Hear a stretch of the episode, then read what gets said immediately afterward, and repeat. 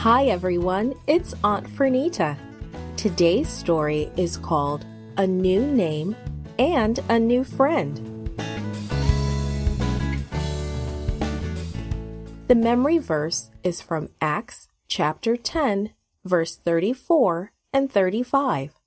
It says, God does not show favoritism, but accepts from every nation the one who fears him and does what is right.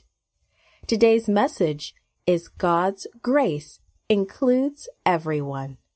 Sometimes people call us by our nickname. Maybe you have a nickname.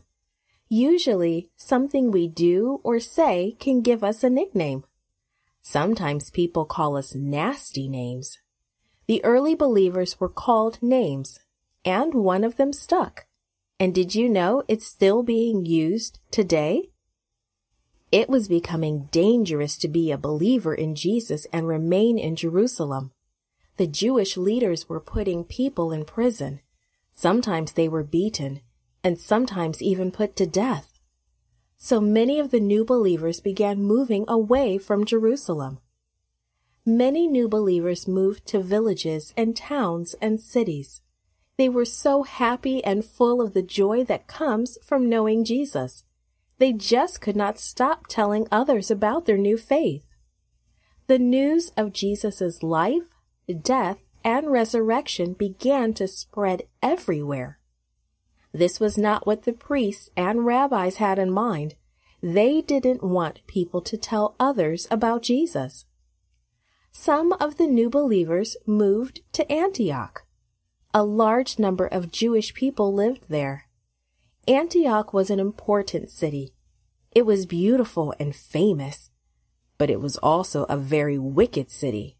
It was dedicated to the heathen Greek gods. Until now, most of the believers were Jews, and they shared the good news about Jesus with their Jewish friends and neighbors. But when the believers moved to Antioch, they began to tell their new neighbors about Jesus. In fact, they told everybody. They told Jews who lived there, and they told Gentiles, people who were not Jewish. Telling Gentiles was something new, something different. The Lord blessed the believers as they shared the good news, and great numbers of people joined the early church.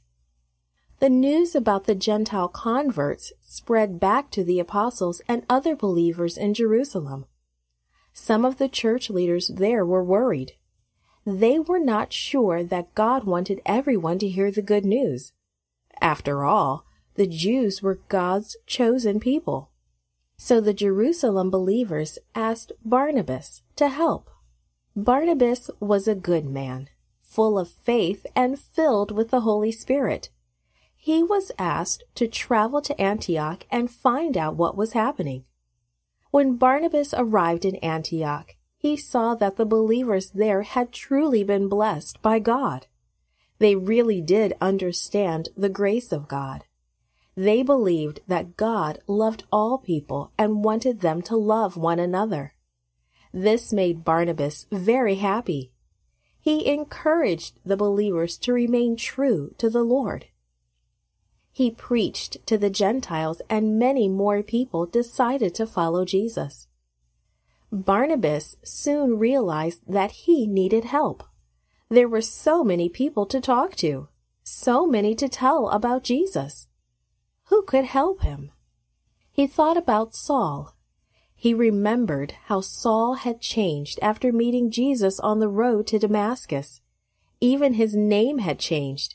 Now he was called Paul. So Barnabas began searching for him. He traveled to the city of Tarsus where Paul had been born. There he found Paul teaching others about Jesus.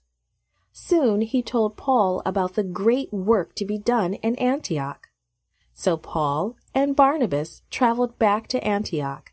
There they began working together to spread the good news. For a whole year, they shared the good news about Jesus, and many people, both Jews and Gentiles, believed. Because the believers talked so much about Christ, they were called Christians. Soon the name spread all around the Roman world. but it was in the heathen city of Antioch that the name was first used. And it was in that city that Saul, now called Paul, began his work among the Gentiles. God had called him to do a special work. What work has God called you to do? Created and produced by Falvo Fowler.